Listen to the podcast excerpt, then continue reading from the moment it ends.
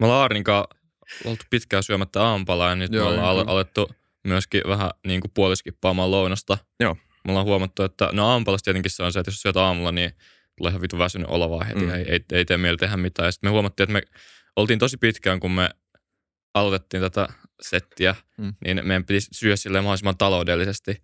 Niin keskelle päivää semmoinen 11 euron lounasbuffet, jossa me ahmitaan itsemme täyteen, niin on ollut mm. se ratkaisu. Mutta sitten se, sen se huono puoli on sitten se, että seuraavat 90 minuuttia oikeastaan pois pelistä. Niin on, joo. Siis Ihan, ihan mäsä. Lounaan pitäisi olla semmoinen niin salatti aika ideaali itse Just asiassa oikeasti. Kyllä. Jos on joku salatti, niin siinä pystyy melkein tekemään hommia vielä samalla. Mm. Tai vähintään keskustella tai pitää kokousta jotain tuollaista. Jep, mä en muista kuka jogi se oli, mutta tota, mä, mä haluan päästä mun elämässä sen, sen ruokarytmiin, joka oli kevyt ateria kymmeneltä ja sitten neljältä semmoinen iso ateria ja sitten ei mitään muuta koko päivän. Mun kaveri paastui just melkein viikon. Sekin on aika hullu Aika hardcore. aika. Tervetuloa kaikki kuuntelijat ja katselijat FutuCastiin. Mun nimi on Isa Krautio, mä oon teidän juontaja tänään. Muistakaa tilata kanava, muistakaa kommentoida, muistakaa tykätä. Nähdään. Öö, moi, Matti Kaira, moi Arni Hildeen, tervetuloa FutuCastiin. Kiitos. Moi. Moi, terve. Öö, te ette syönyt aamupalaa tänään. Öö, teillä on molemmilla virkeä olla, juodaan kahvia, täällä ollaan studiolla. Kiva, että pääsitte FutuCastiin. Me ollaan aika pitkän aikaa haluttu suunnitella tätä ja niin kuin tutustuttu kameran ja mikin ulkopuolella, öö, mutta ei olla julkisesti vielä näin kohdattu. Joten skootelle muuten hyvästä podista. Kiitos ja samoin sulle ja varmaan voidaan kiittää molempien puolesta siitä, että kutsuit meidät tänne. Mä en malta odottaa, että me tässä kun me saadaan meidän aikataulut taas, se oli yksi, yksi myrsky saada me aikataulut sille, että tämä onnistuu, mutta kun me saadaan sut vielä meidän podiin, niin sitten tämäkin ympyrä sulkeutuu. Kyllä. Kyllä. Ja voidaan juhlistaa myös sitä, että tämä taitaa olla meidän ensimmäinen vieraassa podcastissa tai podcast-vierailu, Onko? mikä on, kyllä mä luulen, ei tuo ainakaan mieleen, se olisi nolo, jos me oltaisiin unohdettu, ei mun mielestä olla oltu vierailtu missään, missään muissa. Että tämä on, tää on eka, että päästään näkemään, että Tämä ei ole eka. Me ollaan tota noin. Me ollaan...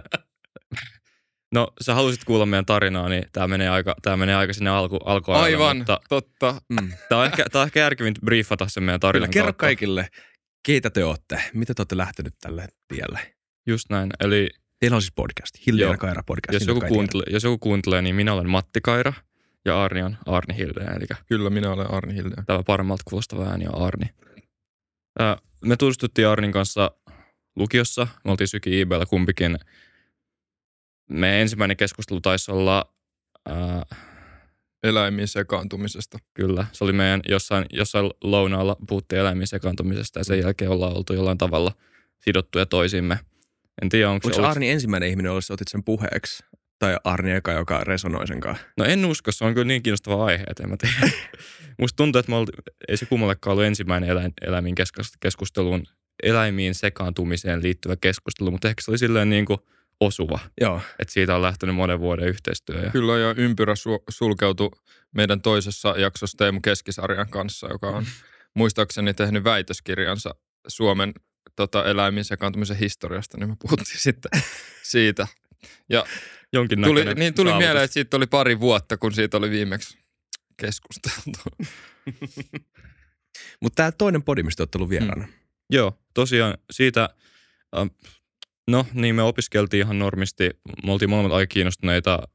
I- IB on sen, siitä hyvä linja, että se on siis kokonaan englanniksi. Mm. Ja se on niin kuin Suomen lukion verrannainen ja se on mun mielestä niin kuin tosi mielekäs siinä, että se oikeastaan se, miten se toimii on, että se itse ohjelma on kaksi vuotta, vaikka siinä on yksi valmistava vuosi, niin se on yhtä pitkä kuin periaatteessa Suomen lukio. Ja sitten sä saat valita siinä kolme niin kuin standard level ainetta ja kolme higher level ainetta.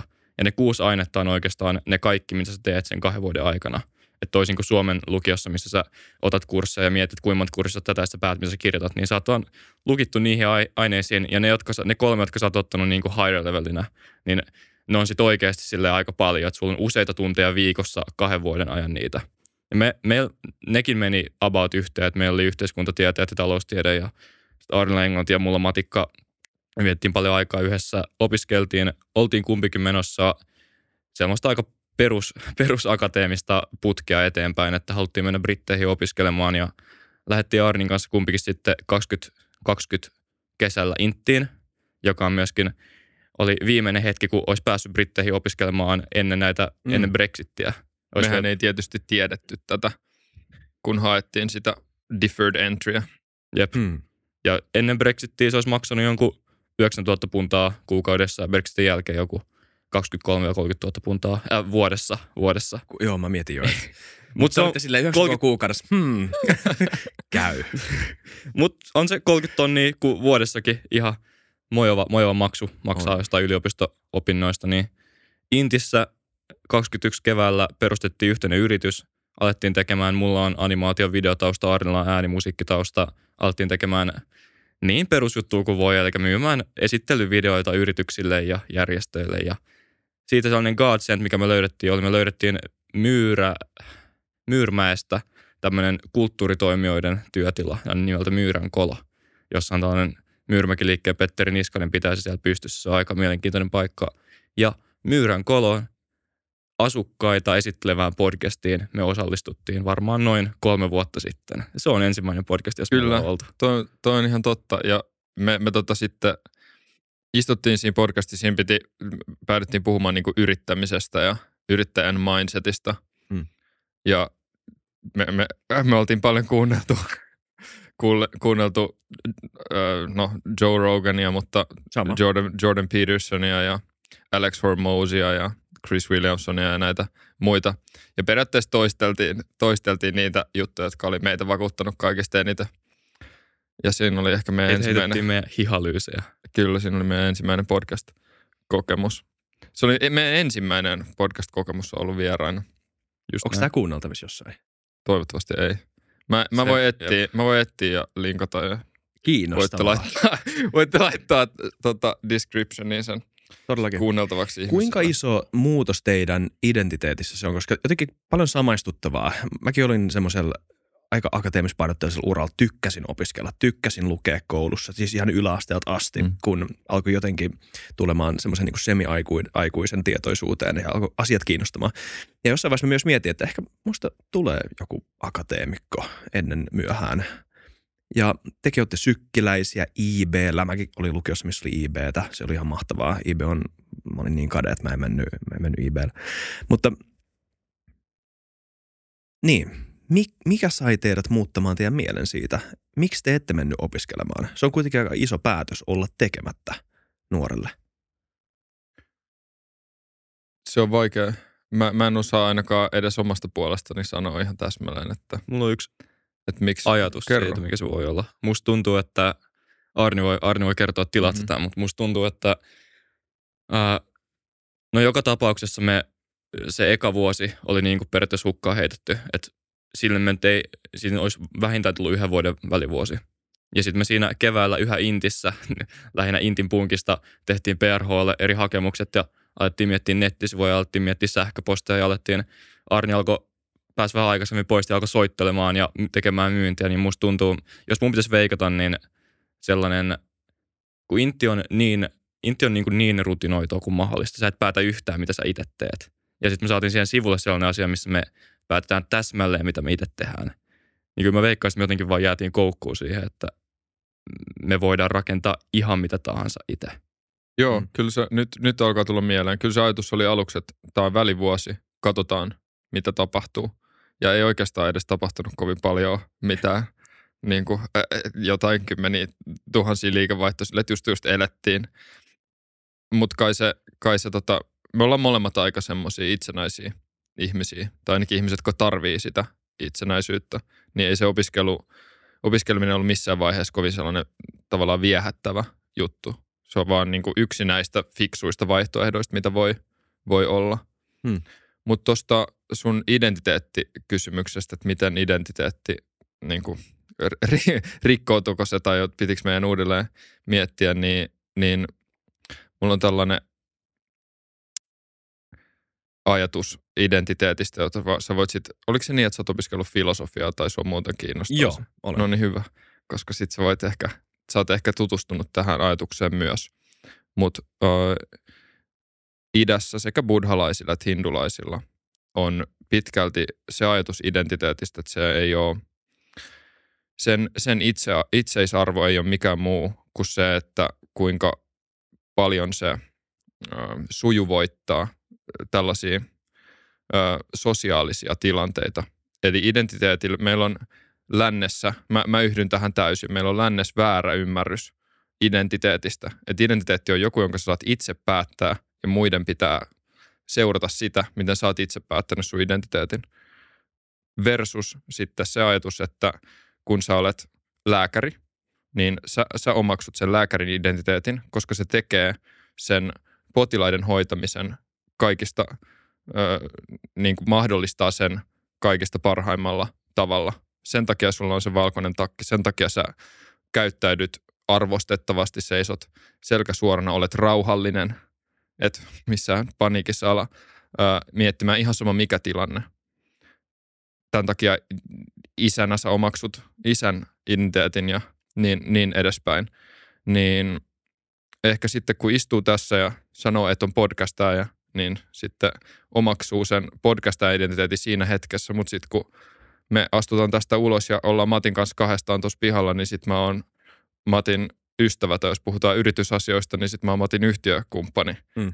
Niin joo, tällainen, tällainen tota ajatus, jonka halusin välittää teille Mut Tosi kuuntelijoille. musta tuntuu kuitenkin, että vaikka toi on totta, ja sä nyt huomaat sen in, in real time siinä myöskin, miten me puhutaan tässä ja miten me puhutaan sitten tämän jälkeen luultavasti, niin onhan se aika silleen hyvä tavoite yrittää päästä siihen, että se ero niiden identiteettien välillä olisi mahdollisimman pieni.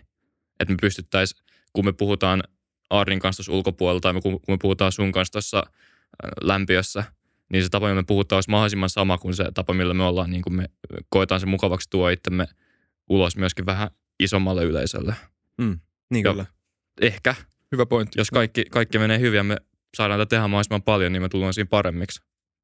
Niin kyllä, kyllä, kyllä. Ja se on myöskin se, miksi, jos sä mietit, että miksi vaikka Joe Rogan on niin hel- helvetin suosittu, niin mä uskon, että Joe Rogan, kun se mikki on se edessä, ne kamerat on päällä, on about samanlainen kuin Joe Rogan, kun se on, on siellä tekemässä jujitsua ja syömässä pihveä jossain Texasissa. Mm, kyllä.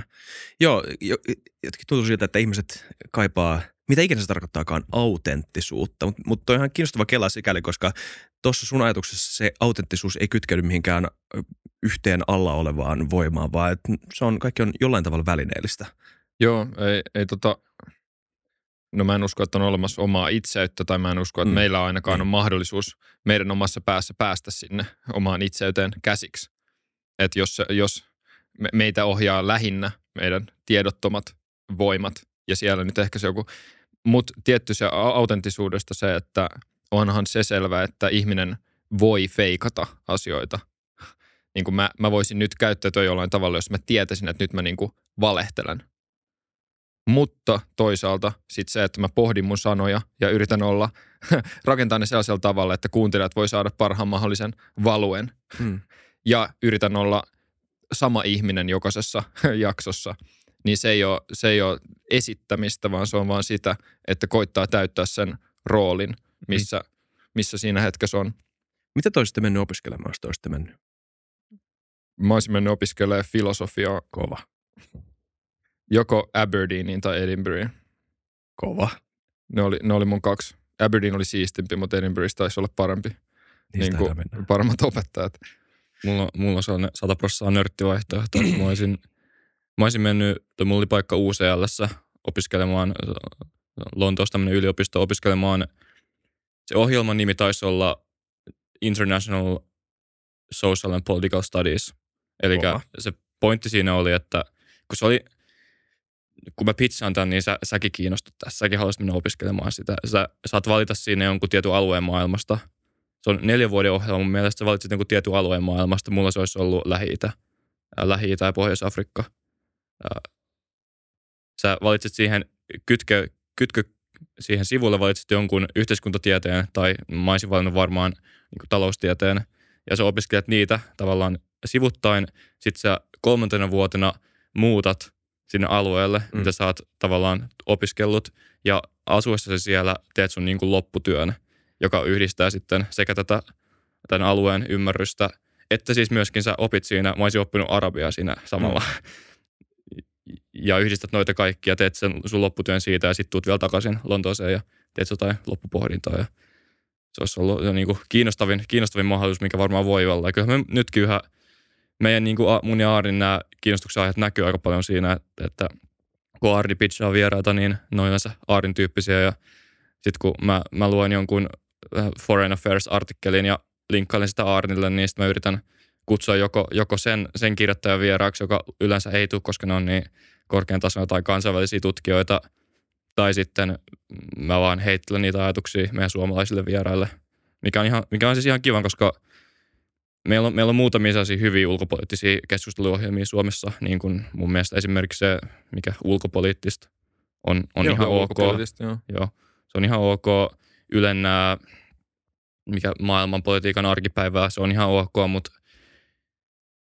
onko se, mä en tiedä, mikä, mikä se lehti, onko se UPin julkaisema ulkopolitiikkalehti, jonka niin kuin takakannessa lukee, en muista kenen, kenen lainaus se nyt on, mutta se on jonkun niiden tavallaan perustajäsenten lainaus, joka on se, että about, tämän teemme täsmälleen oikein, mutta se menee about näin, että niin kuin kansa, joka ei tunne ulkopolitiikkaa, niin ei oikein tiedä mistään mitään. Tai joku tämän tyyppi, niin kuin sivistyneen kanssa pitää tuntea ulkopolitiikkaa ja se on mun mielestä hyvin, hyvin, hyvin pureva. Toi sun linjas, Matti, kuulostaa siltä, että mun, mä tunnen ihmisiä, jotka on opiskellut vähän samanlaista ja niin se menee yleensä silleen, että ne opiskelee tuota kolme, neljä vuotta. Sitten sä istut jossain sun yliopiston klubilla siellä Briteissä juomassa jotain old fashionia tai jotain. Joku tuntematon ihminen tulee sun viereen, tilaa myös drinkin, alkaa juttelemaan niitä näitä. Sitten yhtäkkiä se antaa sulle MI, MI6 kortin ja kysyy sulta, että kiinnostaisiko sua tulla vaan moikkaa nopea meitä tonne. Ja sitten yhtäkkiä Matilta katoo kaikki somet ja muut. ja kukaan ei enää tiedä, missä Matti on. Mutta hyvin menee aina, kun sut tapaa. Että joo, joo, mä oon, mä oon duunissa vähän siellä sun täällä. Kyllähän me tässäkin, eikö, Mistä me sä tehdään, tiedät, mitä niin, Matti Vapailla Niin. tekee? Kyllä. Mehän tähän podcastiin, me ollaan, me ollaan controlled opposition, kun me tehdään podcastia. Onko tää joku psyop? Tietenkin. Vitsi. Meillä oli just jakso, pitäisi tota, tämän äänityshetkellä tulla, tulla tota, ulos tämän Slimmil Milad Deganin kanssa, mm. jossa puhuttiin erilaisista salaliittoteorioista, deep stateista ja muista, niin controlled opposition liittyy just siihen. Eli kun deep state hallitsee mediaa, niin jotta luodaan tällainen mikään, et, että, Opposition kuva. niin, opposition kuva, tasapuolisuuden kuva, niin sitä pitää olla kontrolloituna ja me ollaan sitten osa, osa sitä. Esitetään sananvapauden lähettiläitä ja oikeasti palvellaan noita yli...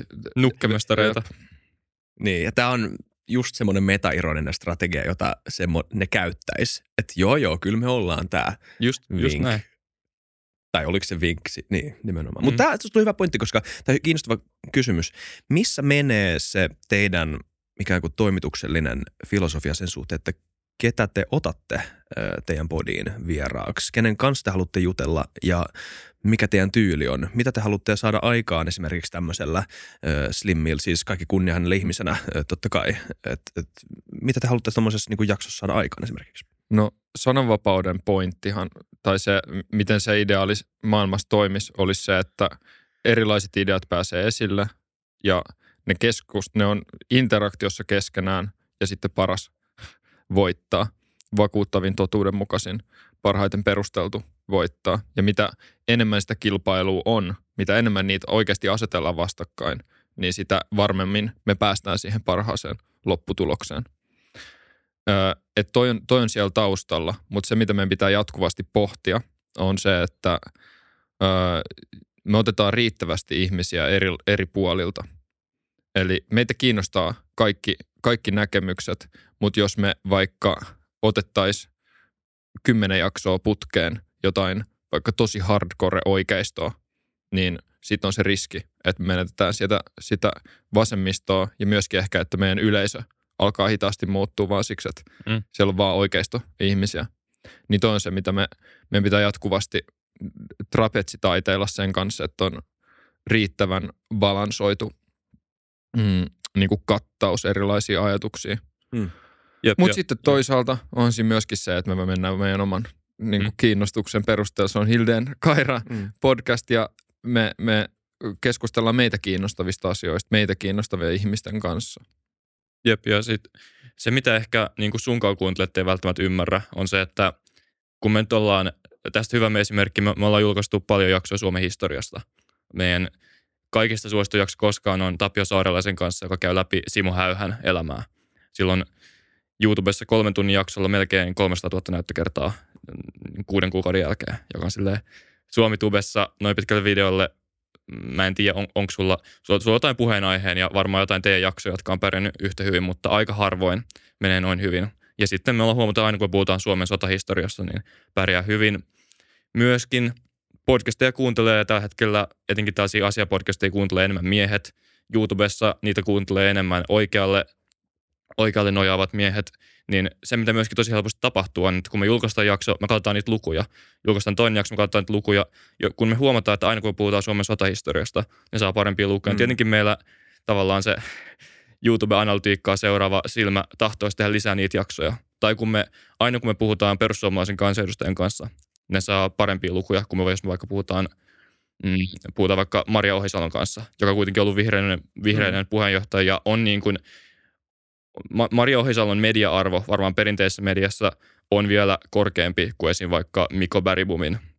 Mutta kun me tehdään YouTube-podcastin niistä, niin Miko Bäribumin jakso saa silti viisinkertaisen määrän kuuntelijoita. Mm. Kyllä. Niin toi Chris Williamson käyttää termiä audience capture, joka on se, että se sun yleisö, kun ne kertoo sulle, että no, periaatteessa äänestää jaloillaan, tulee katsomaan niitä videoita, jos ne tykkää ja ei katso niitä videoita, jotka niitä ei kiinnosta, niin ne tavallaan nappaa sen sun ohjelman, nappaa sen sun toimituksellisen päätösvallan siitä, että minkälaisia jaksoja sä teet. Ja sitä meidän pitää varoa tosi paljon. Joo. Meidän pitää niin kuin, koska mekin, meidänkin pitää Arin kanssa, meidän pitää niin kuin, vaikka me tiedostetaan, että jotkut jaksot ei tule saamaan yhtä paljon näyttökertoja, ja kun niihin käyttää niin helvetin paljon aikaa, niin sä et halua mitään enempää kuin että nämä jaksot saisi paljon näyttökertoja. Kyllä. Niin se on tosi vaikea tavallaan, niin, just niin kuin Aarin sanoi, trapetsitaiteilua, että halutaan kasvaa, halutaan lisää tilaa ja halutaan lisää näyttökertoja, mutta me ei haluta, että me isketään itseämme syvemmälle ja syvemmälle johonkin lokeroon, josta sitten sit kun me haluttaisiin haluttaisikin tehdä jotain erilaista, siinä vaiheessa kaikki on sillä, että hei, ei me, ei me ole teiltä tällaista pyydetty. Niin. Mitä, te, mitä te tällaista meille tarjoatte? Just niin. Mä, mä, mulla on ollut siis kaksi vuotta ihan niin kuin eksplisiittinen tämmöinen anti-audience capture-linja. Tai mahdollisimman paljon se on ollut asia, mitä mä oon mm. miettinyt paljon tässä. Että jos jotkut miettii, että miksi meillä on YouTube-fiidissä edelleen videoita näinkin monen vuoden jälkeen, josta mä tiedän etukäteen, että nämä tulee saamaan 2, 3, 4K katselukertaa ehkä öö, meidänkin niin kuin tilaajanumeroilla. Mm. Niin se on sen takia, että tämä on mun mielestä vieras, jonka ideat on kuulemisen arvoisia ja on ehkä vähän erilaista kuin mitä me ollaan kuultu tässä meidän podissa aikaisemmin. Se, siitä huolimatta, että kuinka iso se on YouTubessa. Mutta tämä on muutenkin sellainen havainto, mitä nykypäivän mediasta – joka menee enemmän ja enemmän enemmän koko ajan somen puolelle ja lokeroituu tai tällä niin kuin brändäytyy nimenomaan yksilöiden, yksittäisten kommentaattoreiden tai poliittisten influenssereiden ympärille, niin tämä audience caption on vielä, vielä, vielä vahvempi efekti siinä. Tehän olette alusta, te kysytte kysymyksiä, teidän on helppo kysyä kysymyksiä ihmisiltä eri näkökulmista, mm. mutta jos sä oot poliittinen kommentaattori, joka rakentaa brändissä joku tietyn mm. ideologian ympärille, sun on tosi vaikea rakentaa se brändi tukevalla tavalla sellaiseksi, että sä pystyt sanomaan jonkun eri asian. Sä pystyt sanomaan jonkun semmoisen se asia, mitä sun yleisö, just niin kuin sä sanoit, ei halua kuulla. Just näin, sulla taitaa olla, mä saatan, mä saatan olla väärässä tässä, mutta jos mennään väärässä, sulla saattaa olla yksi YouTube-kanava, joka ehkä tekee, onnistuu tässä. On, se on, onko se joku faktojen tarkistaja vai argumenttien tarkistaja niminen YouTube-kanava, joka on perustanut sen sen ohjel, suomenkielinen, joka on mm. perustanut sen sen sisällön siihen, että katsoo poliitikkojen puheita, kuuntelee ohjelmia ja ihan sama kummalta puolelta se on. Jos siellä on joku asiavirhe, niin se korjaa sen. Mm. Nyt mä saatan tehdä virhejä, ehkä se korjaa vaan kun ne on vasemmalta, ehkä se korjaa vaan kun ne on mm-hmm. oikealta, mutta mm. jos mä oon ymmärtänyt oikein, niin tämä tapahtuu aika tasapuolisesti kummallekin puolelle. Ja mä en tiedä, mä en tiedä kysyt vielä, että onko mitään sellaisia vieraita, että me ei, ei otettaisi tai miten me tehdään nyt päätöksiä. Ei, mä siihen kyllä, voitte vastaa, jos haluatte. No niin, tämä on, tää on se virhe, kun me saatiin nähdä sitä, saatiin nähdä sitä runkoa, niin me hypätään asioiden edelle. No, meiltä tulee tosi paljon kysymyksiä mm, esimerkiksi tyylin, että ottakaa Tuukka Kuru vieraaksi. Sinimustien puheenjohtaja. Joo, joo, just näin. Ja tällä meidän niin kuin ideologialla, millä me tätä men tehdään, niin ei meillä ole mitään syytä olla ottamatta Tuukka Kuru vieraaksi. Se ainoa syy, ehkä Arni voi täydentää tätä, mutta ainoa syy, mikä mulle tulee mieleen, miksi me ei ottaisi sitä vieraaksi, on se, että me uskotaan, että tästä tulee oikeasti huono jakso. Että me, me ei uskota, että tästä keskustelusta tulee hyvä. Ihan sama kuinka, koska jos me haluttaisiin vaikka ottaa Tuukka Kuru, niin sitten herää kysymys, että pitääkö meidän ottaa tasapainoksi joku yhtä toisessa äärilaidassa oleva tyyppi. No me, me esimerkiksi tehtiin podcast ää, tämän tota noin Anna Kontulan. Meilläkin on ollut joo. Joo. Anna Kontulan ja sitten myöskin me tehtiin Lauri Alhojärven kanssa, jos muistan nimen oikein. Se Joo. on feministen puolueen puheenjohtaja. Mm. Et tietenkään ehkä ihan yhtä äärilaidassa, mutta niin kuin me tehdään, tehdään tavallaan meidän due diligence tuossa, mutta kuitenkin No mä ehkä, mun po- pointti vähän katos, mutta A, syy, A, syy Mm. A, miksi me ei otettaisi, on se, että uskotaan, että siitä keskustelusta tulee huono. Ja sitten syy B, mä en ihan oikeasti tiedä, mitä, mitä, me, mitä mieltä me oltaisiin semmoisessa tilanteessa, jos vaikka joku vahvasti venäjämielinen haluaisi tulla meidän podcastiin mm. silleen, että me oltaisiin kuunneltu sen sisältöjä ja meille heräisi tavallaan pelko siitä, että se niin kuin, koska kun me, kun me haastellaan jotain, josta, jonka kanssa me ollaan eri mieltä, mä uskon, että meillä on Arnin kanssa lähtökohtaisesti aika hyvä kyky ää, argumentoida sitä, sitä vastaan. Esimerkiksi niin kuin Milad sanoi siinä meidän podissa, joka julkaistaan tämän ääntyspäivänä, niin jossain vaiheessa, että sen mielestä Venäjä on turvallisempi maa kuin Suomi ja Venäjä on vapaampi maa kuin Suomi. Ja me- ei siitä nyt varsinaisesti oltu samaa mieltä. Ja Niin, se okei. keskustelu, mä nyt epäilen, että se ei välttämättä hirveän monta, se miten se keskustelu, se meidän vasta-argumentti, Miladin argumentti, ketkä siitä eteni, niin mä en usko, että hirveän monta ihmistä, jotka ei ollut Miladin kannalla alussa, niin sit niitä käännettiin ajattelemaan, että Venäjä jotenkin vapaa, vapauden ja tasa-arvon tyyssiä. Mutta entä sitten, jos vaikka Sergei Lavrov tai Putin tai joku tämän tyyppinen hahmo, joka ihmiset ei, ihmiset ei tunnu ymmärtävän sitä, että samalla tavalla kuin jos joku tyyppi, joka oikeasti vihaisi perussuomalaisia, viettäisi Jussi halla kanssa mökillä kuukauden, niin se alkaisi tykkäämään varmaan Jussi halla Jos sä viettäisit Putinin kanssa samassa huoneessa muutamia tunteja ja Putin puhuisi sulle kolme, tunt- kolme tuntia vaikka, niin sillä älykkyydellä ja sillä niin karismalla, missä on päässyt asemaan, missä se on, se luultavasti saisi sut kääntymään jokseenkin Venäjän myönteiseksi. Jep. Mm. Tota voi, tota voi tota, niin kuin ekstrapoloida yleistää vielä pidemmälle. Eli vieraat, vieraat, joista me voidaan olla joko vakuuttuneita tai on vahva epäilys siitä, että ne on niin kuin, uh, intellectually dishonest. Eli mit, mm, miten, miten se suomentaisi? epärehellisiä Niin tai- älyllisesti epärehellisiä. Tai pahan tahtoisia. Jep. Niin. Niin, koska kun puhutaan asia, asiakeskustelua, niin meillä ei tässä, sulla kestäisi jonkun tietyn faktan fact-checkaaminen tuossa, niin jotain minuutteja, mm. Niin se ei todennäköisesti ole edes fiksua niin kuin tehdä niin. Niin ton takia niitä vieraita pitää miettiä aika tarkasti ja ei se Joe Roganin Jay mikään niin kuin, ole mikään ylijumala, vaan ne vieraat on mietitty silleen, että ne ei ole älyllisesti epärehellisiä. Just näin, toi oli mun, mun äskeinen pointti paljon paremmin sanottuna. Ja- En myöskään tarkoittanut sitä, että me pelättäisiin sananvapautta ja haluttaisiin antaa ihmisille mahdollisuutta argumentoida kantaa, mutta semmoiset vieraat, jotka me uskotaan, että on realistinen mahdollisuus, että ne tulee sinne ja ne älyllisesti epärehellisesti yrittää edistää jotain kantaa ja sabotoi sitä keskustelua niin, että se lopputulos on sellainen, että siinä ei ole päästy käymään rehellistä keskustelua. Niin ne on sellaisia vieraita, joita me ehdottomasti ainakin varoittaisi. Ja liittyykö tämä edelleen kuruun? Onko tämä niinku, tästä Ei, tulee tosi henki? Ei. Okei, okay, ei. niin, niin just just. Mutta tää, mi- mikä, jos te ottaisitte tähän, että se on musta mielenkiintoinen esimerkki, Mhm. Mm. niin tota, että jos te juttelisitte ihminen, joka avoimesti sanoo olevansa fasisti ja rasisti ja haluaa kannattaa, tai siis kannattaa etnonationalistista Suomea, Mm. niin mikä on se tyyli, jolla te tekisitte sen haastattelun hypoteettisesti? Ihan samalla tavalla kuin mitä me tässä istutaan. Mm. Arvostavasti, keskustelevasti ja mahdollisimman paljon siihen asiaan keskittyen. Pitää ymmärtää se, että no, fasismi on ollut todella monen ihmisen jakama ideologia. Samalla tavalla kommunismi on ollut ja yhäkin on niin kuin miljoonien ihmisten, satojen miljoonia jopa tota, ideologioita ne omaa, niin ei, ei tommoset, no ideologiat, ne ei ansaitse sellaista mitään ylemmyyden tunteesta yläpuolelta kohdistuvaa kritiikkiä, vaan ne ansaitsee keskustelua. Et se on tosi huono idea, vaikka sanoo, että, sanoo heti kättelyssä, että mä pidän fasismia vaarallisena ideologiana, vaan sun pitää ensin kysyä, että mikä sun ajatus fasismista on. Okei, miten, se, miten fasistinen yhteiskunta voisi pyöriä. Okei, katsotaan näitä, näitä ja näitä esimerkkejä ja miksi vaikka autoritarismi ei vaan yleisesti niin kuin ottaen toimi.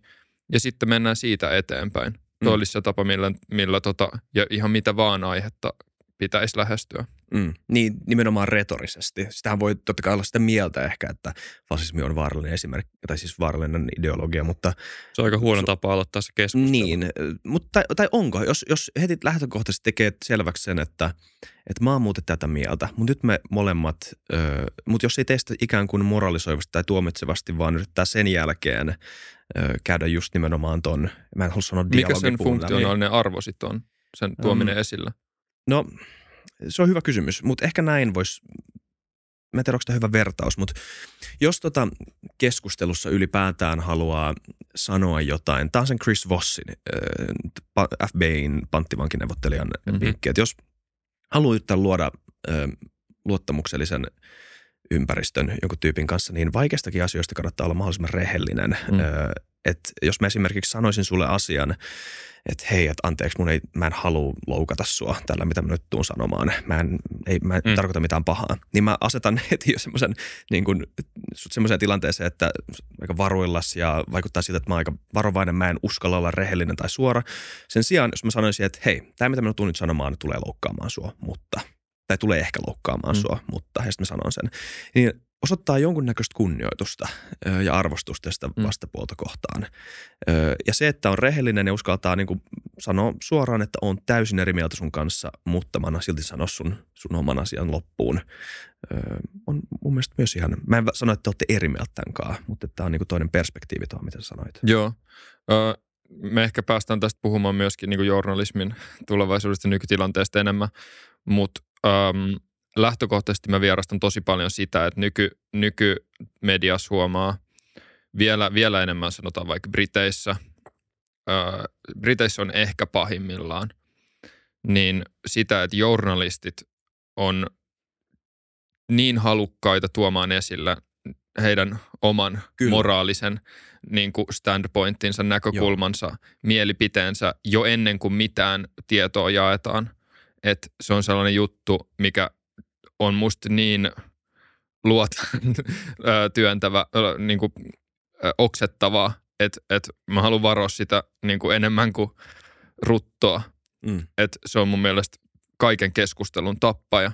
Mä tietysti ymmärrän sitten sun tollasen äh, rehellisen, rehellisen ja arvostavan lähtökohdan. Ja tietenkin me halutaan olla rehellisiä ja arvostavia. Mutta toi, on, toi on valtava riski Joo. siinä, että Just sanoo, että ennen kuin lähdetään keskustelemaan, että mä oon sun kanssa täysin eri mieltä, Joo, ei, koska ei, mistä ei, sä ei. edes tiedät, mitä, mitä mieltä se on. Sun pitää ensin kyllä. kysyä, mikä sun määritelmä vaikka just fasismille just on. Kyllä.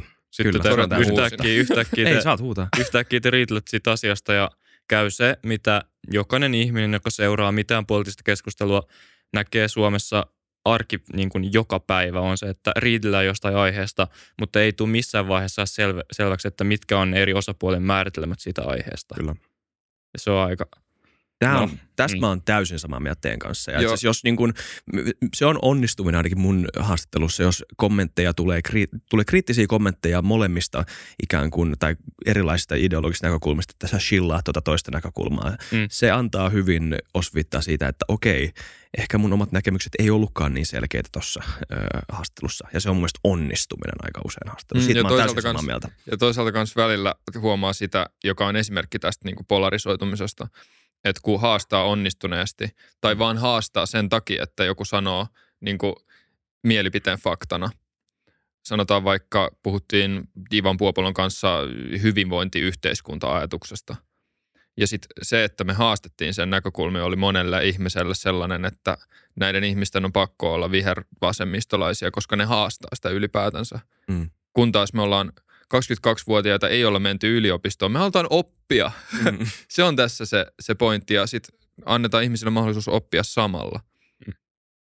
Kyllä. Me ehkä unelmoidaan jonkinnäköisestä, tämä menee vähän liian pitkälle, mutta me unelmoidaan jonkinnäköisestä uudesta keskustasta, jota mekin voidaan. Ei nyt vielä tällä hetkellä, tällä hetkellä me opitaan, tällä hetkellä me tehdään meidän taas Finglishia käyttää, me tehdään meidän due diligence, opiskellaan, yritetään ymmärtää ihmisiä, luodaan suhteita, mutta kyllä Suomeen uusi keskusta olisi ihan paikallaan. Mm. Ja se, se syntyy näin. Se syntyy siitä, että kun me puhutaan Ivan Puoplon kanssa, me ei ole julkaistu vielä meidän uusinta jaksoa, mutta varmaan julkaistaan about samaan aikaan tämän kanssa. Puhutaan Ivan Puoplon kanssa, puhutaan vaikka lakoista. Ja Ivan Puopolo aloittaa sen keskustelun periaatteessa sanomalla, että jos joku potkitaan liitosta pois sen takia, että se, osa, osallist, että se ei osallistu lakkoon, niin hyvä niin, koska niistä liitosta ei ole mitään, mitään hyötyä, ei sun kantakaan kuulu niihin. Mm. Sitten me on siinä vartin keskustelu, joka päättyy siihen, että Ivan Puopolo sanoi, että no joo, ehkä tuossa tapauksessa liitosta voi olla jotain hyötyä. Ja jos, jos nyt seuraa esimerkiksi Ivanin sisältöä yhtään, niin ymmärtää, miten oikealla se on monissa asioissa. Ja se, että pystyy tuomaan siihen keskusteluun nyanssia, joka tosi usein puuttuu, jos sun keskustelu on sitä, että sä puhut vaan joko sun YouTube-kanavalla sun omalle yleisölle, joka on jo sunkaan samaa mieltä, tai Twitterissä sun omalle yleisölle, tai Twitterissä haukut niitä muita. Siinä ei ole niin mitään insentiivejä tuoda siihen keskusteluun nyanssia. Mä uskon, että näissä meidän keskusteluissa – kun se keskustelun kiinnostavuus tulee pitkälti siitä, että opit jotain uutta siitä ihmisestä, tai tuntuuko, tuntuuko susta siltä, että sä olet tässä mukana jonkinnäköistä muutosta meidän yhteiskunnassa. Ja silloin, kun me tuo ihmisiä lähemmäksi toisiaan ja ns. rakennetaan siltoja, niin kuin jotkut sanoo, niin silloin mä uskon, että ne keskustelut itsessään tuntuu ihmisistä merkityksellisimmiltä ja ne on niin kuin onnellisia siitä, että ne on ollut seuraamassa niitä, ne on ollut mukana jossain. Mm. Ja Ivanista vielä, vielä se, että me, me siis tykätään Ivanista tosi paljon. Ö, valtavan niin kuin, viihdyttävä ihminen ja myöskin älyllisesti täysin rehellinen. Eli Jep. täysin valmis Jep. myöntämään, mm. että mä en ollut ajatellut tota tolleen ja mun pitääkin miettiä tota ja joo, mä olenkin tosta väärässä. Ö, niin kuin mekin halutaan olla. Niin, ja se on, se on musta ö, tosi hieno juttu siinä, että ö, aika hyvä esimerkki siitä, että voi olla journalisti, joka on tosi avoin kaikista sen kannoista, mutta silti yhä tulee puhumaan kahdelle tällaiselle nuorille junnulle ja silti on valmis myöntämään siinä kohtaa, että on jostain asiasta, ei ole vaikka miettinyt sitä loppuun. Mm. Et jos ihmiset haluaa mennä kuuntelemaan sen jakson, toivottavasti se on tässä kohtaa sitten ulkona, tai sitten se tulee ihan pian ulos, niin myöskin meidän keskustelu mun mielestä ähm, sukupuolesta oli tosi hyvä siinä – ja, Me mainostetaan täällä meidän. Sori, sori. Totta kai mm. Ja, ja tulee, tulee myöskin niin kuin siihen, kun me tuossa äsken puhuttiin siitä, että puhutaan asioista ää, niin, että ei edes ymmärretä, ei ole samat määritelmät. Jep. Jep. Niin mm. me, me keskustellaan just tuosta samasta aiheesta erityisesti liittyen tuohon sukupuolikeskusteluun mm. tällä hetkellä. Että jos me vaikka katsotaan sitä henkilökortin kolmatta – tota, sukupuolimerkintää, niin ei se keskustelu, ne kumpikaan puoli, niin ne, ne ei puhu ollenkaan samasta samoista asioista. asioista. Ne ei puhu samasta niin, termistä. Niin, niin, niin sitä keskustelua ei voida edes aloittaa ennen mm. kuin toi, toi keskustelu on käyty. Me puhuttiin just nimenomaan tästä Ivan Populon kanssa myös muun muassa. siis niin tämä on just selkeästi näin. aihe, joka... Ja mulla on pakko sanoa Ivanista just se, että kun me keskusteltiin, niin hän on mä tiedän hänen maineensa somessa ja siitä mä en ole seurannut sitä niin paljon, että mä en, en osaa vaikea sanoa, että, että kuinka perusteltu se on, mutta moni pitää antaa varmaan aika vaikeana keskustelukumppanilla somen perusteella, mutta näin kasvatusten, kun meillä olisi dialogi, todella, todella sujuvaa ja nimenomaan tämmöistä älyllisesti rehellistä keskustelua, missä hän osasi kyllä itse reflektoida poikkeuksellisen hyvin. Yksi helpoimmista Joo. keskustelukumppaneista asia-aiheista, Joo. niin kuin aiheessa kuin aiheessa, mitä me ollaan mielellään mukaan vaikeisiin Joo. argumentteihin. Joo. Mikään mikään ei niin kuin oikeasti pilaa sun tunnelmaa samalla tavalla kuin se, että sä oot, mekin ollaan, niin me ollaan nyt, meillä on melkein 70 jaksoa, suurin, niin kuin melkein kaikki on eri vieraat. Me ollaan 68 eri ihmisen kanssa puhuttu. Ja ne keskustelut on aina tuntunut siltä, että me ollaan niin kuin about samalla aaltopituudella, me ollaan hyvässä hengessä. Ja kun me tuon ajatuksia vaikka siitä, että hei meidän mielessä vaikka se, että huudellaan somessa, ei ole hirveän rakentavaa niin niihin kaikkiin vieraat aina niin kuin tilaa ne ajatukset sataprosessisesti. Mm. Ja sitten sen jälkeen kolme kuukautta myöhemmin menet katsomaan ja niin kuin Twitterissä Twitterihän niin kuin insentivoi sitä, että sä huutelet mahdollisimman paljon. Vähän niin kuin YouTubessa se, että sä luot semmoista sisältöä, jos sun yleisö tykkää, niin Twitterissä äh, oliko se niin, että mun mielestä Twitterin se algoritmi on open source. Jos mä en tästä täysin väärin, täysin, täysin väärässä. Ja olisiko se ollut niin, että Twitterissä kommentti on yhtä arvokas kuin, olisiko se ollut seitsemän tykkäystä tai seitsemän riipostausta.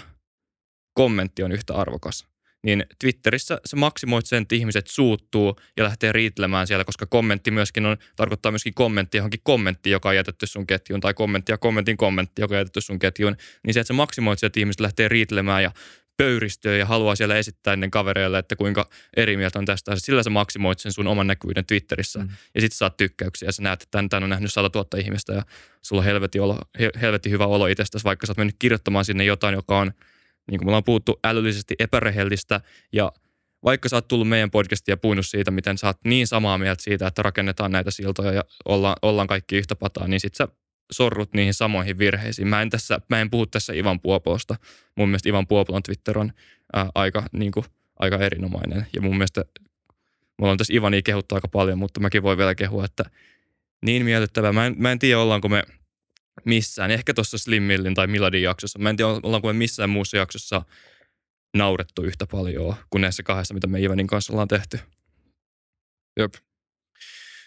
Um, Mulle tuli tästä mieleen yksi, yksi aihe, ja mä haluaisin myös kuulla sun mielipiteen. Joo. Me varmaankin eilen tästä Matin kanssa puhuttiinkin, että me ollaan ehkä niin kuin yhteiskuntana, nyt puhutaan vaikka koko lännestä – niin tultu siihen pisteeseen, että Googlet ja, tai Al- Alphabet ja äh, sen alustat, äh, YouTube ja Googlen hakukone, X, muut isoimmat somet, Facebookit ja nämä on periaatteessa yhteiskunnan omaisuutta, koska kaikki on siellä.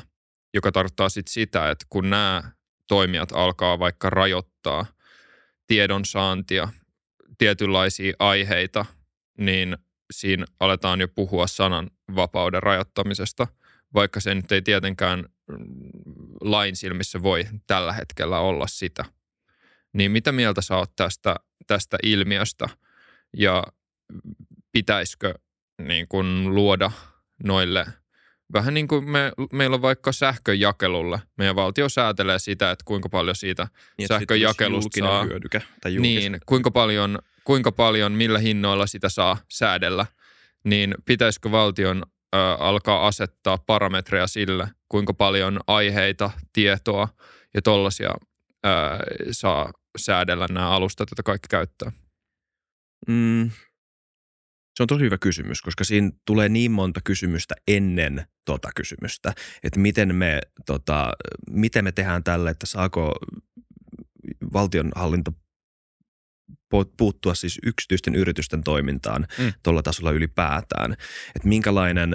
Ja muilla, muilla niin kuin elinkeinoelämän alueilla tapahtuu jo eri tavoilla. Kyllä se kyllä on tehty. saa, saa puuttua yritysten toimintaa ja niin kuin tässä ollaan puhuttu, meillä on tosi paljon sellaisia alueita, joissa on tosi säädeltyä. Mm. Ja miten, miten voi olla, että äh, kun me ihmiset eletään meidän omassa päässä, mm. meidän omat ajatukset on meidän omia, äh, niin miten meidän mielipiteitä, mielipiteisiin, meidän mm. ajatteluun vaikuttava äh, niin kuin sisältö ja siihen, siihen liittyvä ilmapiiri, niin miten se ei ole niin kuin vähintään yhtä tärkeä kuin sitten nämä muut alueet, joita rajoitetaan tai tuetaan tai muuten ohjaillaan tosi Kyllä, paljon. Koska, koska niin kauan kun se on yksityisessä omistuksessa, niin siinä samalla rajoitetaan sen alustan sananvapausoikeutta, jos niillä aletaan asettamaan mm. rajoituksia. Ja se on hankalaa. Mutta mä en ole siis täysin todellakaan eri mieltä tästä ilmiöstä. Mun mielestä on tosi paljon hyviä argumentteja just sen puolesta, mekään ei olla, mä, en, mä, mekään ei olla niin kuin, jos mä ymmärrän Arni oikein, niin –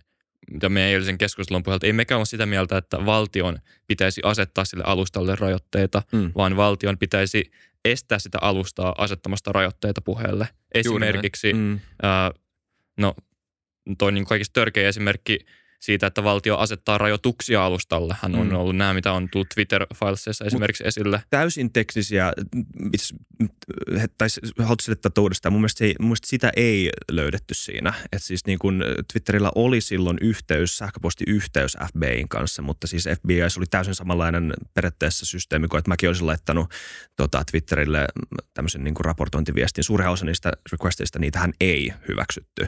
Et siitä oli pikemminkin niin, että oli epämuodollinen ja sikäli niin kuin tosi hämärä. Kaikki tämmöiset asiat pitäisi olla totta kai tosi, tosi läpinäkyviä.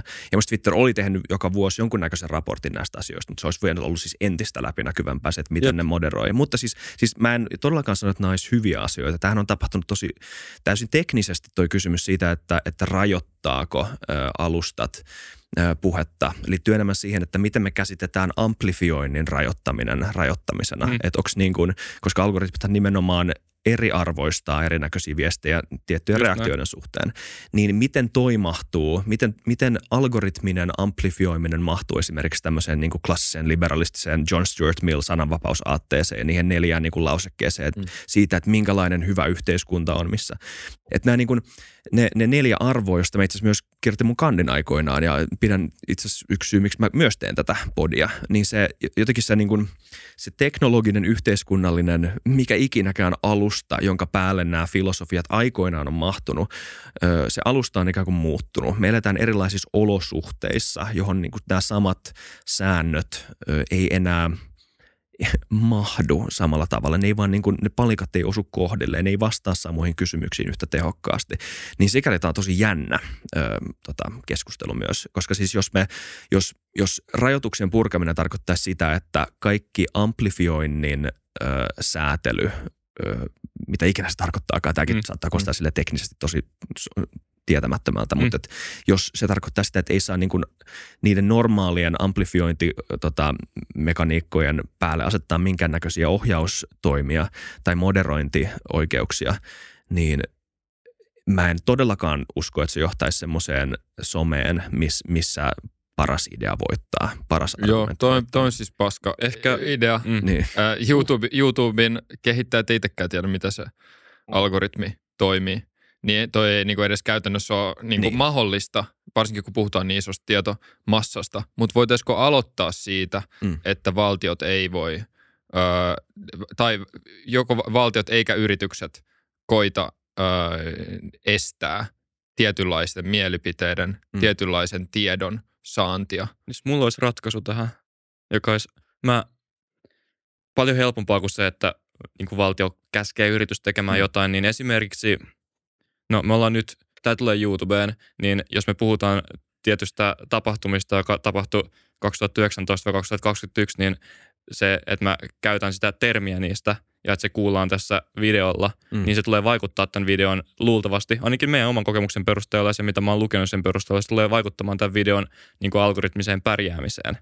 Mm. Mm. Niin vähin, ja siis mä en tiedä, pitäisikö toi kieltää, mutta olisi hyvä lähtökohta, että se olisi vähintään open source. Eli kaikki tuommoiset, niin kuin, ää, jotka Mm. joko tuollaiset niin keywordit, key-kasvot, koska tämä menee tosi salateoriaksi, koska, mutta esimerkiksi niin kuin TikTokin algoritmihan, mm, kun sulla on tullut tämä, että ihmiset tekee nykyään vaikka, joku, joku ulkopuolinen tyyppi voisi tehdä klippejä futukästistä, Mhm. niin kun niissä klippeissä näkyy sun kasvot, niin TikTokin al- algoritmi ymmärtää, että okei, tämän ihmisen, siis tämä ihminen on tunnettu, tämä ihminen on suosittu, jolloin se alkaa antamaan parempaa niin kuin näkyvyyttä muille klipeille, joissa näkyy sun kasvot. Eli se niin kuin useammat ihmiset, jotka on tykännyt niistä, löytää lisää sun sisältöä. Tuollaisia asioita. Niin kaikki tuommoiset, niiden pitäisi jollain tavalla olla open source. että Me tietäisiin, että mitkä tällaiset niin kuin tunnussanat, onko se sitten ää, esimerkiksi joku deep state tai joku tämmöinen tunnussana, tai onko se tunnussana joku piikki tai tämmöinen. Jos jos se laskee sen videon algoritmista pärjäävyyttä, tai jos TikTokissa puhuu uiguureista, niin jos se laskee sen videon pärjäämissä algoritmissa, niin jos ne kaikki olisi niin kuin vähintäänkin, jos laki olisi se, että niiden pitää olla niin kuin avoimia, niiden pitää olla selkeitä, mitä nämä sanat ja eri jutut on. Mm. Niin, hyvä, siis tosi hyviä kysymyksiä. Tämä on siis, jotenkin tässä koetellaan tämmöisten länsimaisten perusarvojen resilienssiä tämmöisessä uudenlaisessa maailmassa, missä näitä pystytään behavioristisesti hyväksi käyttämään ja ja, ja jotenkin, niin tässä, jotenkin some on näyttänyt sen, miten keskustelu tai ihmisten välien ideoiden vaihto ei ole pelkästään mitenkään aatteellista tai älyllistä, vaan siinä on paljon, paljon liittyy sosiaaliseen, niin kuin, ö, sosiaalisiin suhteisiin, ö, identiteettiin, omaan niin kuin, mitä nyt sanoisi, nyt ehkä voi puhua myös henkilökohtaisesta brändistä, kun puhutaan mm. omasta somekuvastaan, omasta niin kuin sosiaalista lähipiiristään myös somen ulkopuolella. Ja kaikki nämä asiat vaikuttavat. Ja sitten myös se, että niin kuin miten, kuinka moni ihminen tai kuinka moni some käyttää hyväksi nimenomaan tämmöisiä mitä se nyt voisi sanoa, Kahneman sanoisi systeemi ykkös aivojen käyttäytymistä, että niin kuin, esiälyllisiä kohtia sun aivoissa, reaktioita, selkäydin reaktioita ja miten ne vaikuttaa sitten loppujen lopuksi ja miten sä näet maailman. Kaikki nämä asiat jotenkin ko- kiteytyy yhteen tämmöiseen ilmiöön, joka on polarisaatio, mutta sen päällä on myös oikeita erimielisyyksiä. Mm. Ja semmoisia erimielisyyksiä, mitkä ei voi, mitä ei voi vaan käsiä heiluttelemalla tai ylen katsomalla, vaan sanoa, että nämä on jotenkin, nämä on hörhöjä ajatuksia tai nämä on ajatuksia, jotka ei kuulu enää moderniin maailmaan. Noiden ei tulisi ikinä olla ne parhaat argumentit, joita sulla on jotain tiettyä ideaa vastaan. Sun tulisi aina olla, sun pitäisi ihan ekaksi. Sun pitäisi tietää paras versio siitä argumentista, jota, jota vastaan saat väittämässä mm. mitä tahansa. Oli se sitten tämä niin kuin piikki tai olisi se sitten niin kuin,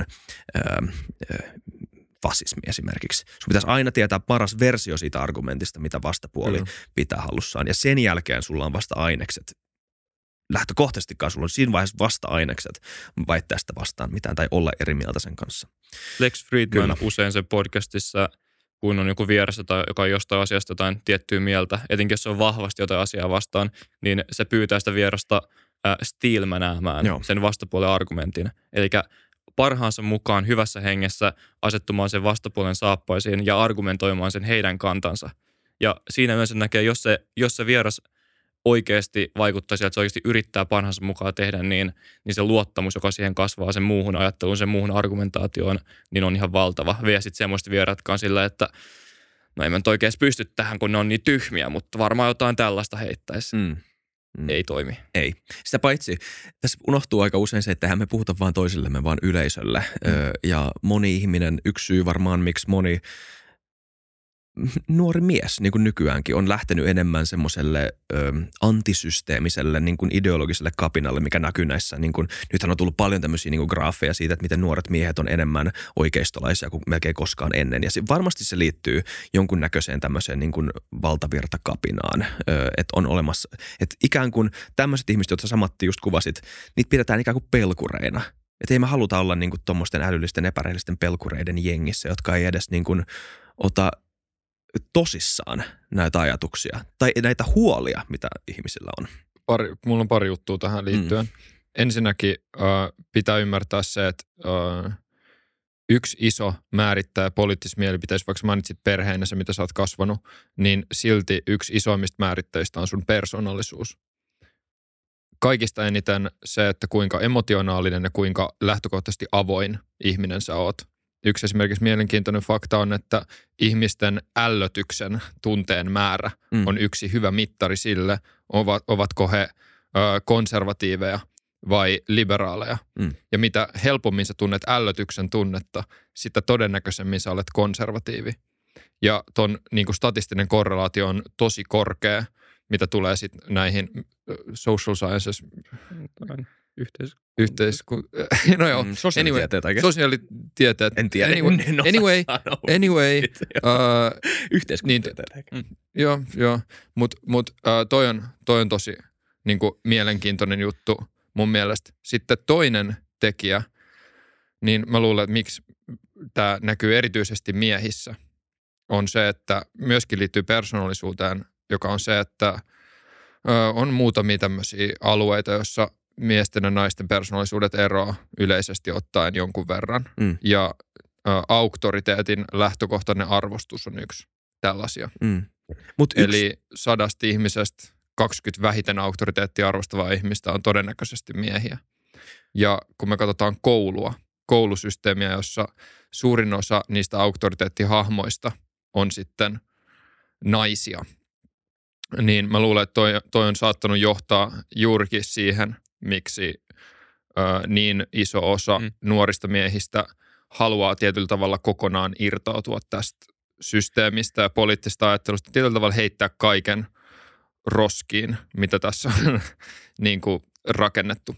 Just näin. Se, mikä on kiinnostavaa, kun katsoo näitä graafeja, mä otin nämä siis nyt esille, Joo. on se, että on tapahtunut muutos. Ja jos me, et niin kuin, se ei voi olla pelkästään siitä, että, että olisi niin kuin persoonallisuus muuttunut, eikö vaan, mutta että jotkut olosuhteet on muuttunut, jotka on johtanut tähän. Tässä on niin kuin, no siis voi vaan katsoa näitä graafeja, mä en nyt tässä niin kuin screenillä voi alkaa Mhm. lukea, että mitä tässä tapahtuu, mutta siis niin kuin on selkeästi tapahtunut esim.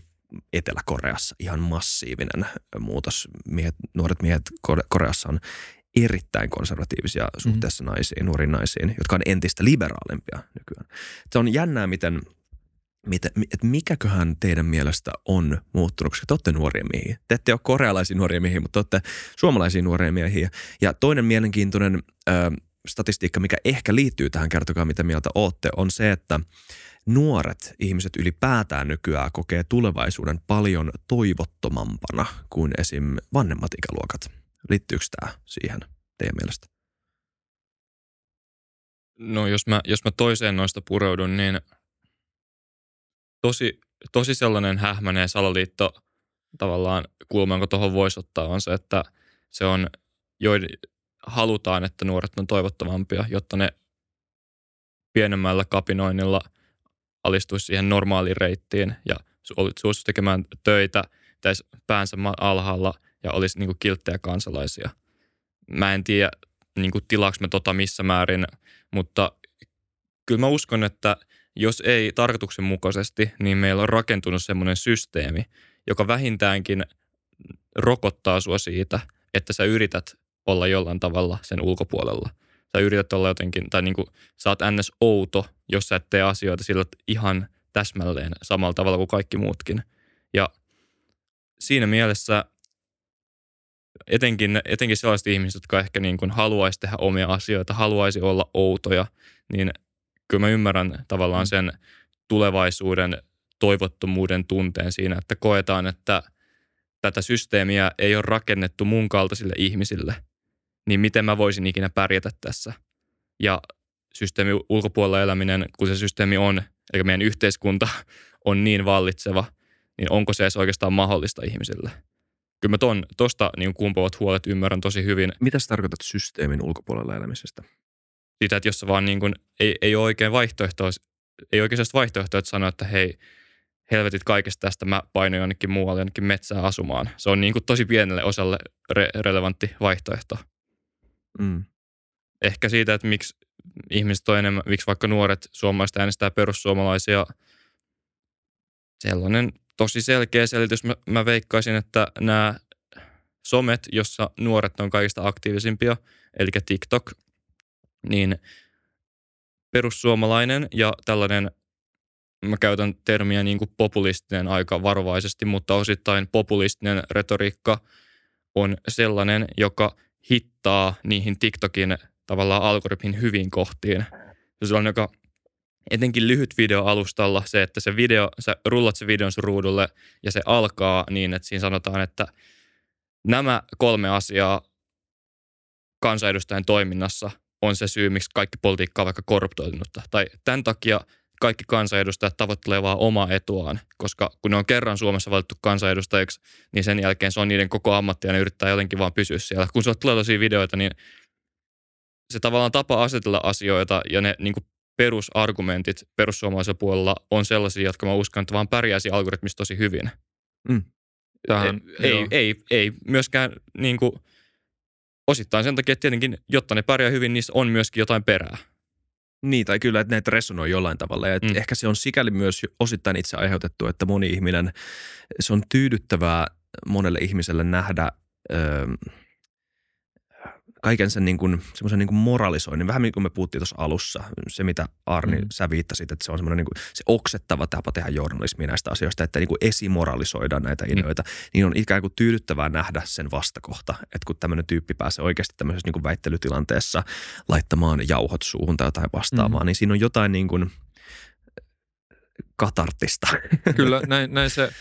Ö, Chris Williamson on tehnyt ihan loistavan tota, analyysin, jota nyt se melkein jokaisessa podcastissa tykkää heittää, joka on se, että jos sä haluat tietää, jos sä haluat arvata, mitä yhteiskunnassa tapahtuu, niin älä ekstrapoloi sitä nykyistä trendiä, vaan ota sen vastatrendi. Se on se, joka tulee tapahtumaan. Mm. Niin me ollaan nyt ö, tämän,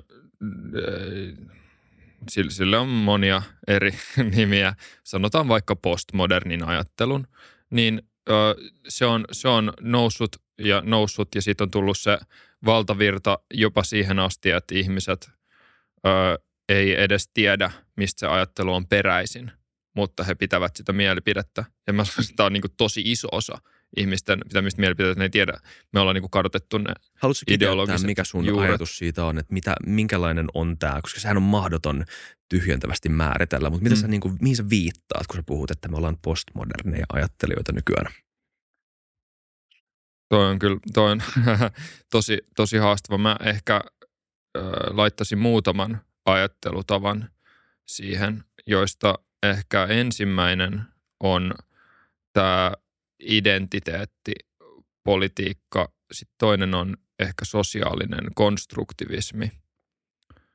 Öö, kolmas on joku tietynlainen ajatus meidän historiasta – ja sitten neljäs on ehkä tietynlainen ajatus meidän niin tulevaisuudesta, mikä, mikä pitäisi olla.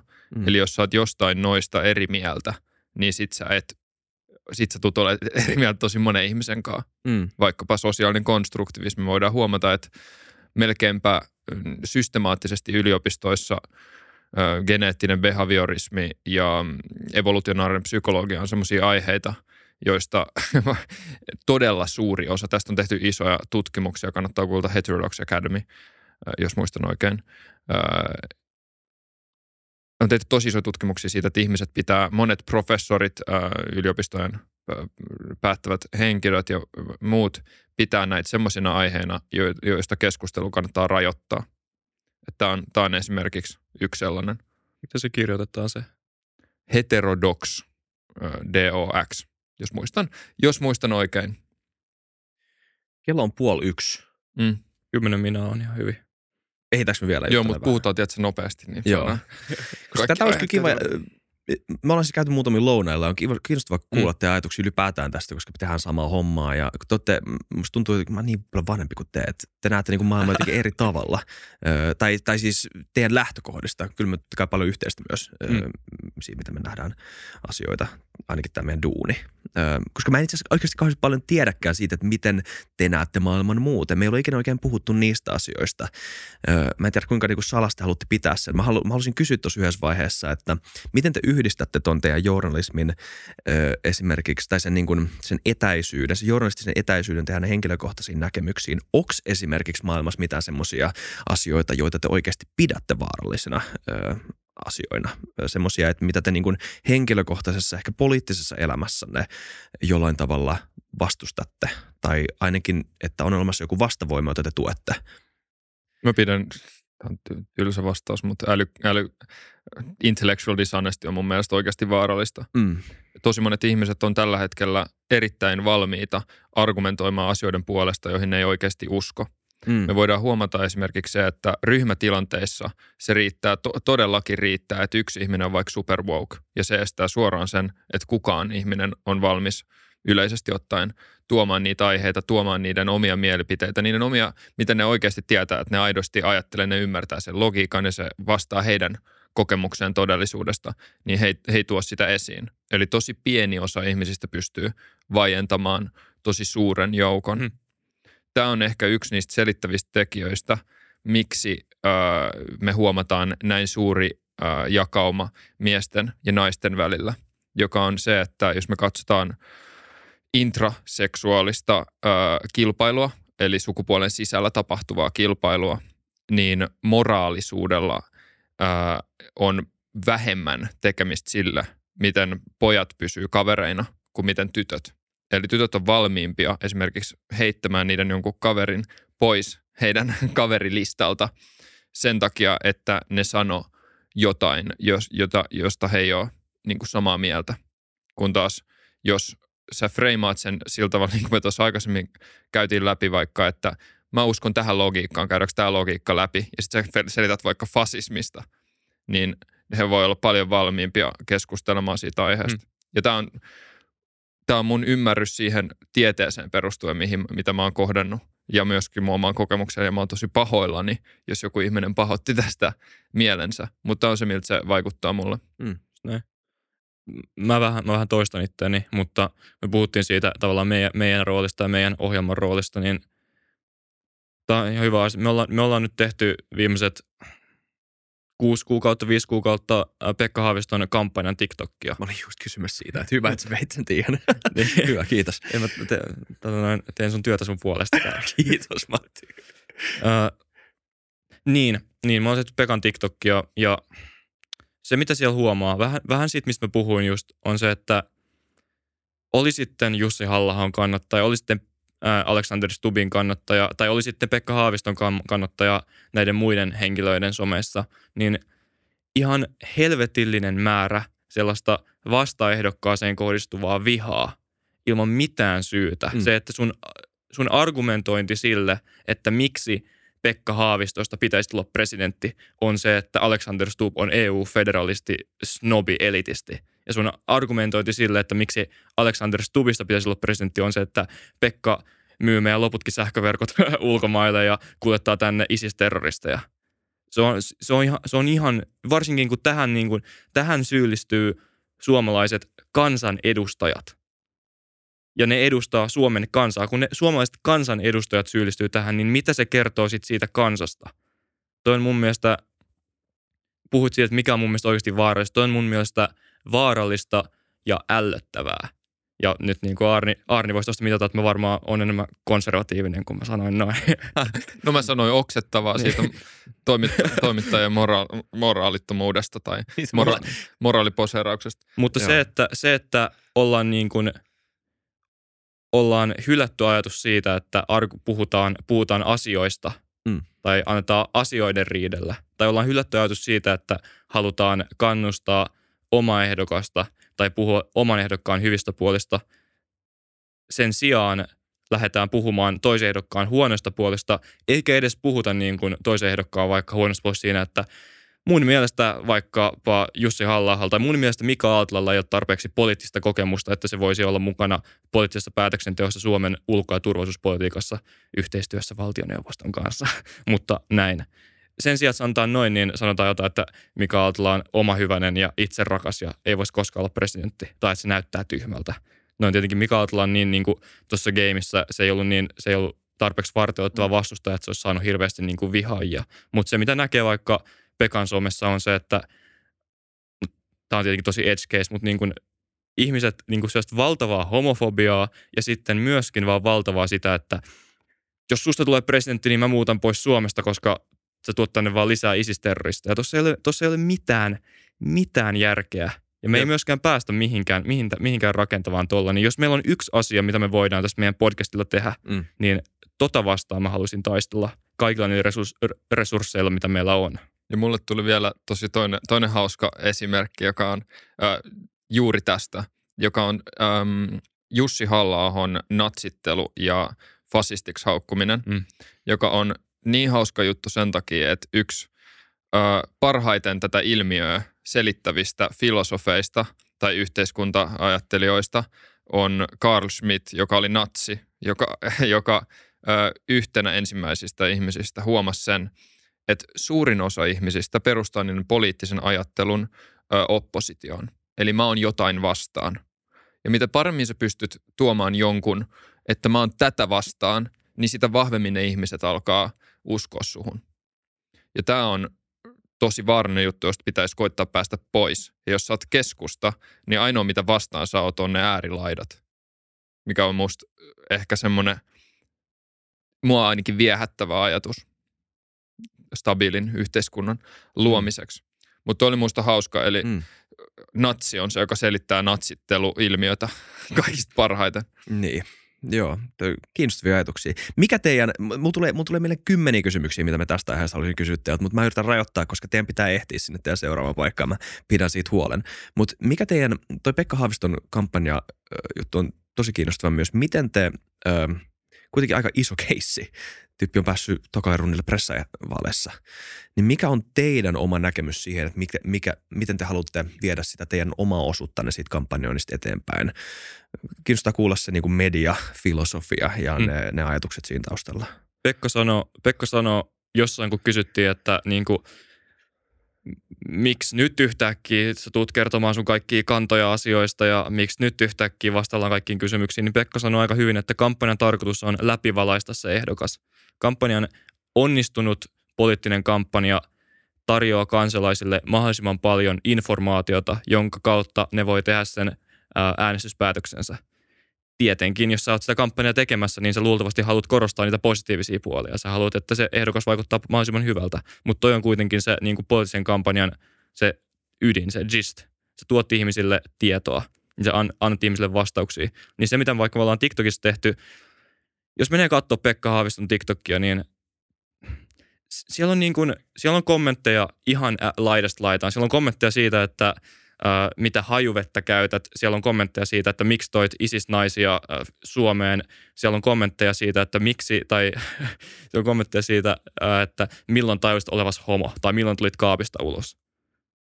Ja ne kommentit ei, ei niin jää sinne. Twitterissä ne luultavasti jää sinne kommenttikenttään. Instagramissa ja Facebookissa ne luultavasti jää sinne kommenttikenttään.